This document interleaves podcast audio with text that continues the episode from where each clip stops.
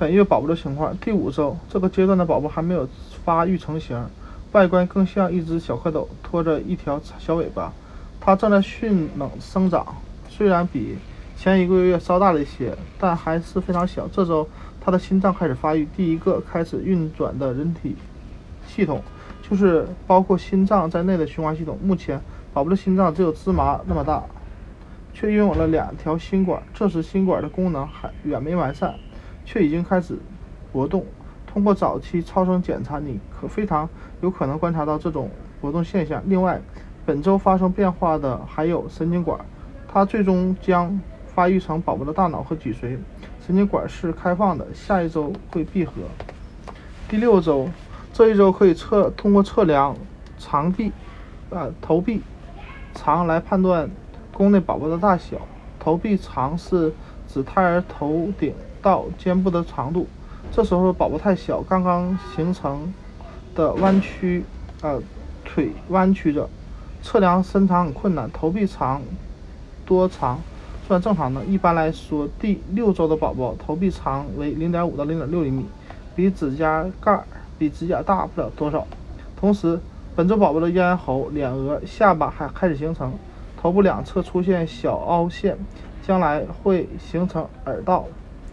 脸上的小黑痘将发育为眼睛，当然，脸部中间的小隆起几周后会变成可爱的小鼻头。本周开始形成其他器官，还有肾、肝和肺。宝宝的心率大概大约为每分钟一百一十次，在接下来日子里还会逐渐加快。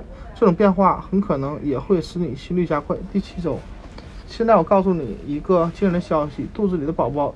已经比刚受孕时大了一万倍，已经有一颗蓝莓那么大。大部分的变化集中在头部，新的细啊新的脑细胞正在以每分钟一百个的速度产生。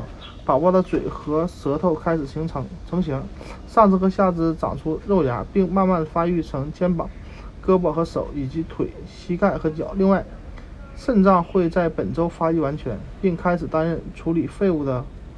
重任，例如产生尿和排泄物。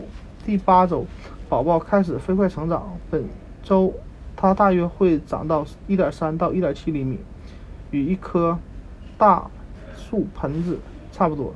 这个可爱的树盆子也变得越来越漂亮，因为它的嘴、嘴唇、鼻子、眼睛、腿和背部都开始慢慢成型，越来越接近你梦想中的宝宝的样子。